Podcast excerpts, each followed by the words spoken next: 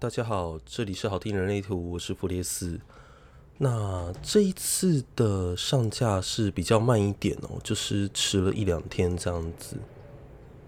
原因是因为其实就是忙着放假啦。那什么叫做忙着放假呢？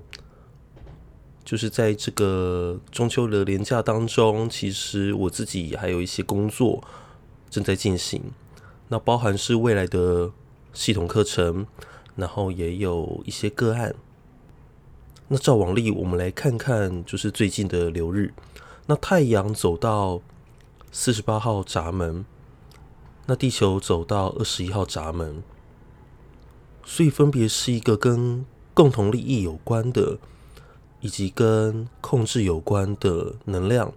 那这个能量呢，二十一号闸门它所掌管的是关于家族这件事情。一个家族要迈向成功，那必须在生活上面能够掌握控制的得宜，控制的妥适妥当。那四十八号闸门呢？它是关于社会的，也就是集体的利益，它需要呃得到解决。那也关于所谓的共同的利益，它有没有办法有一个更深、更有深度的一种进展，一种解决之道。所以呢，我会这样子去串联哦，就是说，当我们呢在自己的生活当中去做了一些控制，做了一些掌握，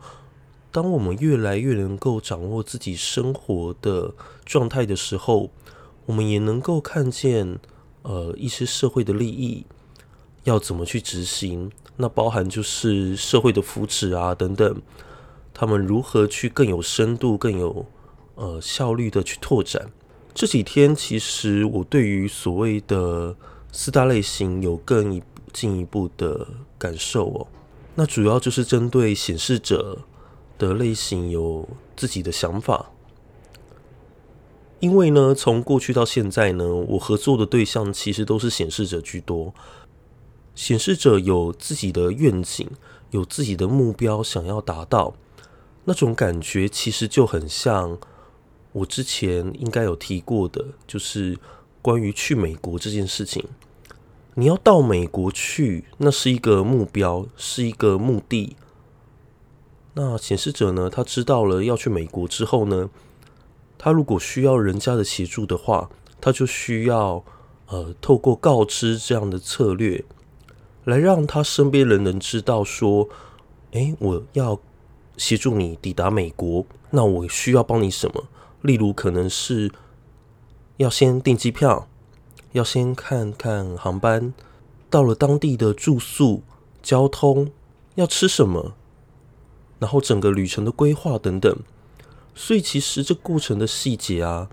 显示者需要透过一而再、再而三的告知，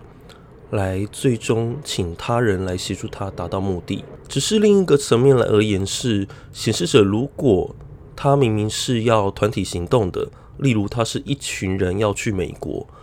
但是他讲完去美国以后，他没有动作，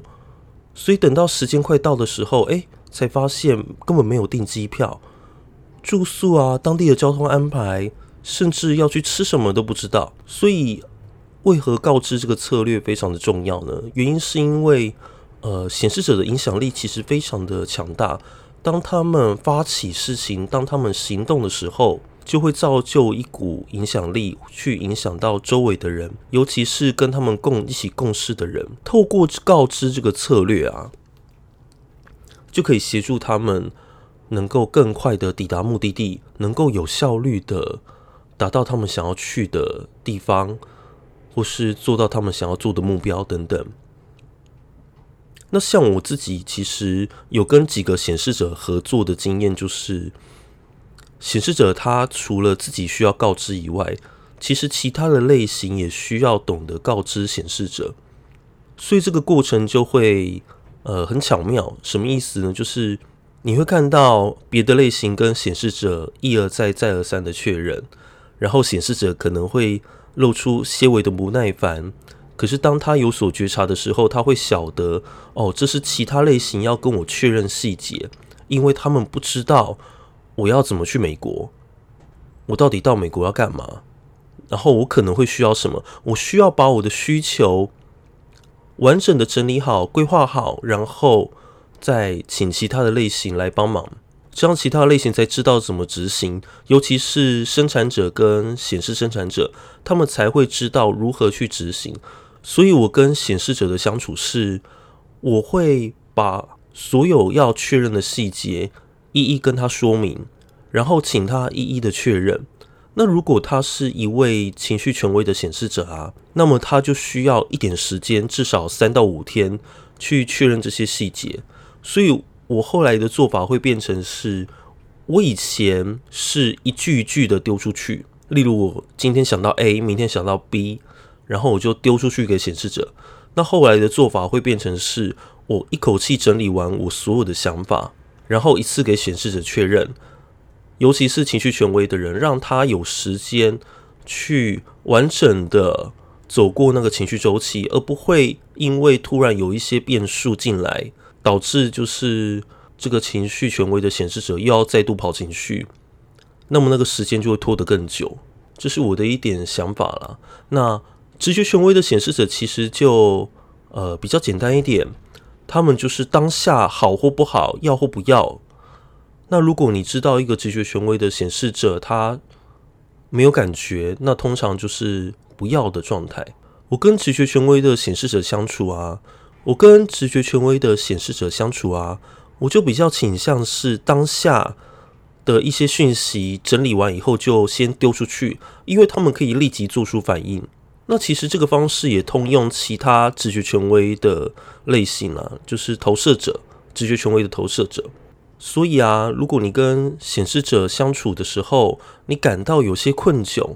你感到这过程当中好像他隐隐约约有一些愤怒，或者是你也开始有一些愤怒的时候，那不妨检视看看，是不是你们在沟通上并没有做到一个很完整的沟通？什么意思呢？他的完整沟通，我就会倾向是用一篇文章，或者是用条列式的方式。来去让对方知道，而不是像在赖上面去沟通。在赖上面沟通有个问题就是，呃，你一句我一句这样丢来丢去的时候，其实如果再加上根基转化的变量的知识，也就是那四个箭头的话，你会发现有些人会忽略掉某些讯息，或者是他太快的看到文字就先有一些先入为主的想法，甚至是误解了那个文字的意思。所以我就会倾向是说，呃，我把我的文字调整好、整理好，甚至我自己念过一遍以后再丢出去。那当然，最好的方法就是用电话，或者是直接面对面的去去沟通哦。我觉得这对我来说都是一些呃我在跟显示者相处的状态上面比较实用的方式哦。那大家不妨也可以试试看。呃，接下来就是要谈关于所谓的。显示者的通道这件事情哦，显示者通道它有三条，分别是三六三五、二二十二跟二一四五这三条。这三条里面呢、有两条又是情绪通道，所以可想而知啊，他们要发起，他们也势必要经过一些时间的酝酿，而不是我们一般在书上或是在一些坊间的说法里面听到的，就是他们随时可以发起。其实未必有，有些显示者甚至。不是由显示者通道来构成的，那他们可能也很需要时间去做出酝酿，去做出资讯的收集以后，才能够正确的发起。所以跟显示者相处的话，显示者本人跟与显示者相处的人，其实都需要一些耐心哦。要明白很多事情都是经由一件一件的累积，一件一件的堆积上来的。即便显示者可以发起，也不是一天就能够造就罗马。我们要意识到一件事情是，宇宙的时间远比我们想象中的还要大，还要长。我们在人间的时间不过就是沙漏里面的一粒沙而已。所以啊，如果你下次跟显示者相处，发觉诶，你开始有一些情绪的波动了，然后他刚好又是情绪权威的显示者，那你更要注意到，就是你是不是先停下脚步，你是不是先不要说话。先让对方说完，不要插话，让那个能量能够正确的运作、正确的流动，这个沟通我相信会更顺畅哦。那另外一条通道就是二一四五，那二一四五这一条通道呢，它是具有强大的意志力，那它就携带了我们前面流日说过的控制闸门，跟四十五号国王跟女王的闸门。所以呢，它是一个关于分配生活，关于他想要做的事情，他会有信心去完成，有信心去打猎，然后把打猎完的那个猎物纳入到自己的王国，把外面取得的那些宝藏、金银财宝全部收为己有，再正确的分配给他的族人。所以他们在做事情的时候呢，他们就会有一种宣告的性质。所以我们会说，他们可能会呃有一些说“好啊”这样的一个举动哦。当他们说“好啊”的意思，可能只是当下的一个意志力的回应。但是如果他并不是意志力权威，而是他是有另外的通道，尤其像情绪权威的显示者的话，那么其实你要再三再三的去跟他确认说：“诶，你说的那个‘好啊’是真的要给出承诺吗？”还是只是随口的回复而已呢？所以啊，跟情绪型权威的显示者相处，即使他有二一四五，你也要反复的跟他确认，然后知道这过程当中的细节，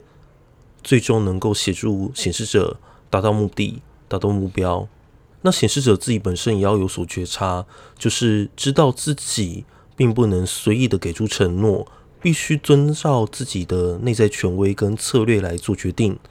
那这样子也才不会给呃跟你合作的人有太多的困扰。那我们今天的节目就到这里，然后如果有什么问题的话，欢迎到我们的 Facebook 跟 Instagram 留言给我们。我们下周见喽，拜拜。